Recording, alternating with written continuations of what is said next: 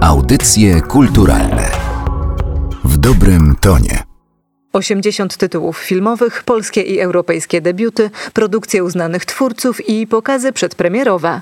23 listopada rusza w Łodzi 22 Forum Kina Europejskiego Orlen Synergia, ale organizatorzy zapewniają atrakcje nie tylko miłośnikom dziesiątej muzy. W programie festiwalu znalazło się m.in. multimedialne widowisko muzyczne Trzy Dźwięki Komedy, organizowane we współpracy z Narodowym Centrum Kultury.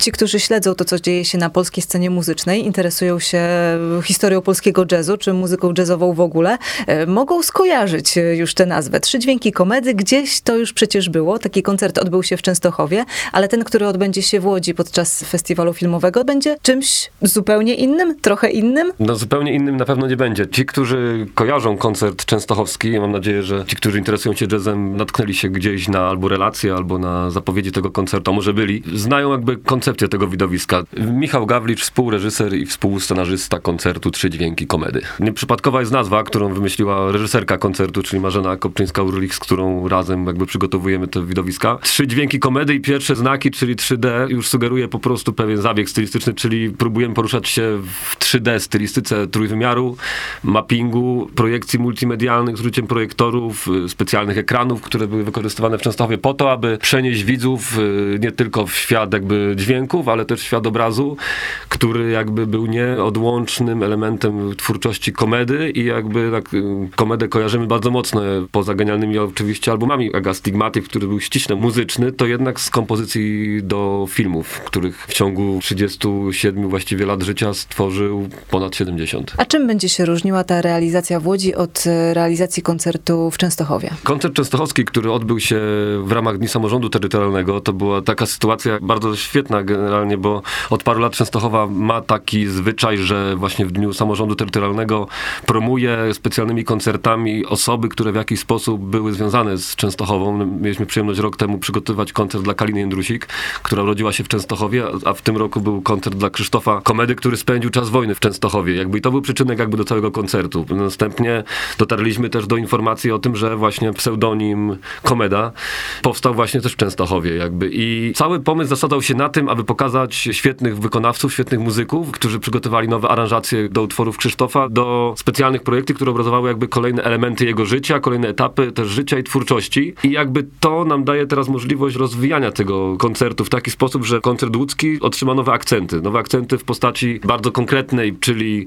elementów związanych ściśle z Łodzią, gdyż to właśnie w Łodzi jakby Komeda poznał się z Romanem Polańskim i to w bardzo mocny sposób jakby zdeterminowało ich losy późniejsze, zarówno Romana, jak i Krzysztofa.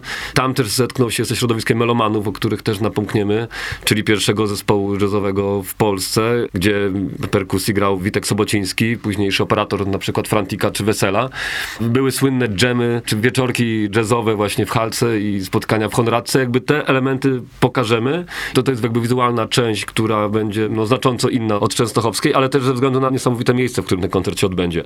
W Częstochowie był to Plac Biegańskiego i były specjalnie przygotowane ekrany, na których były projekcje plus muzycy w białych strojach, też to wszystko jakby tworzyło całość. Tutaj będziemy grać koncert w pięknej stylistyce kościoła świętego Mateusza, ewangelickim kościele i mapping jakby będzie odbywał się na ścianach, jakby na naturalnym podłożu, więc to też będzie fascynujące. Mamy parę niespodzianek, nie chcę wszystkiego powiedzieć, tym bardziej, że się tak tego nie da powiedzieć, to trzeba zobaczyć. No i generalnie będzie też yy, inny skład muzyczny. Jakby wyszliśmy z założenia, że ta formuła koncertu pozwala na to, aby on nie tylko w wersji wizualnej był różny od poprzednich, ale także w wersji muzycznej i jakby tutaj się bardzo cieszymy, bo głównym zespołem, który będzie odpowiadał za aranżację utworów będzie ABS, y, czyli aktualni laureaci Mateusza Trójki. Nagrali w tym roku świetną płytę Repetition, czyli Letters to Christopher Komeda. Także to jest zupełnie inne spojrzenie na Krzysztofa. Wiele utworów jest czasami wręcz nie do poznania, natomiast są fantastyczne.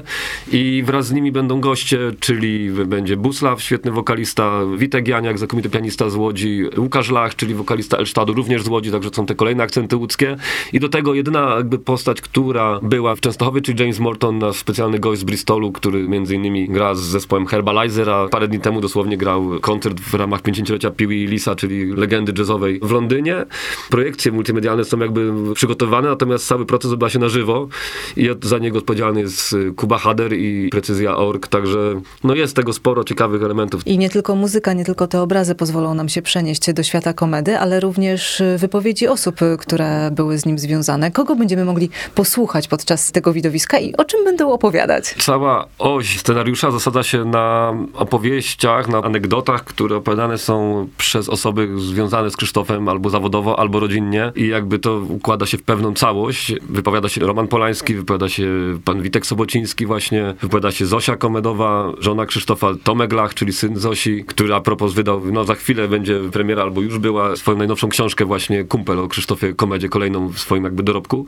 No będzie jeszcze sporo osób, między innymi Andrzej Wajda, Andrzej Wojciechowski z Melomanów, Edward Edler, znakomity reżyser. No naprawdę sporo świetnych anegdot, Wojtek Karolak, sporo ciekawych anegdot, śmiesznych, zabawnych, pokazujących komedę w zupełnie innym świetle niż tak generalnie o nim wiadomo. No też jakby od koncertu komedowego minęło parę miesięcy, miałem okazję porozmawiać z różnymi ludźmi, nie tylko z Polski, e, również z zagranicy na temat właśnie komedy, więc niewiele osób tak naprawdę z zagranicy kojarzy nazwisko komeda, natomiast wszyscy kojarzą kołysankę z Rosemary's Baby i potem są bardzo zdziwieni, że to komeda, że to był kompozytor z Polski, a jeżeli nawet już poznają, to sądzą, że to kompozycja klasyczna generalnie, nie są jakby świadomi ani zbyt tego, jak bogate życie, nie tylko wewnętrzne, prowadził Krzysztof, bo to jednak on jest pewnym symbolem w ogóle tamtej epoki, tego tych początków jazzu w Polsce, który był naprawdę fantastyczny, bo z jednej strony była to muzyka, która niosła ze sobą trendy amerykańskie, czyli no nie do końca jakby była oficjalnie dozwolona do grania. Stąd na przykład obecność pewnych osób na tych właśnie dżemach łódzkich, jak się okazuje w latach 50., ale z drugiej strony były niesamowite festiwale jak Sopot Jazz Festival w 56 roku, który gromadził kilkadziesiąt tysięcy ludzi w Trójmieście, czy słynne kalatówki w Zakopanem, gdzie muzycy jeździli na miskach, na nartach, na przeróżnych jakichś rzeczach, a wieczorami grali dżemy po prostu, wieczorami właściwie całe noce. Więc to był niesamowity czas i jednocześnie Krzysztof, który w tym wszystkim wyskakuje jeszcze wyżej i nagle ląduje w Stanach i staje się jednym z najważniejszych kompozytorów ówczesnych na, na świecie tak naprawdę. Właśnie z muzyką chociażby właśnie do Rosemary's Baby, a to była tylko jedna z 70 kompozycji. Więc to niesamowity okres i to też pokazujemy tak, że to nie tylko Krzysztof, ale jakby przez niego też pokazujemy chyba cały ten urok tego pierwszego jazzu polskiego. Chciałbym, żeby, nie wiem, osoby, które obejrzą ten koncert naprawdę przez te półtorej godziny znalazły się w innym świecie, oderwały się od jakichś swoich codziennych zajęć historii i realnie trosk, tylko rozkoszowały się naprawdę chyba najbardziej fantastycznym okresem w polskim jazzie na pewno, a kto wie, czy nie w polskiej muzyce zeszłego wieku.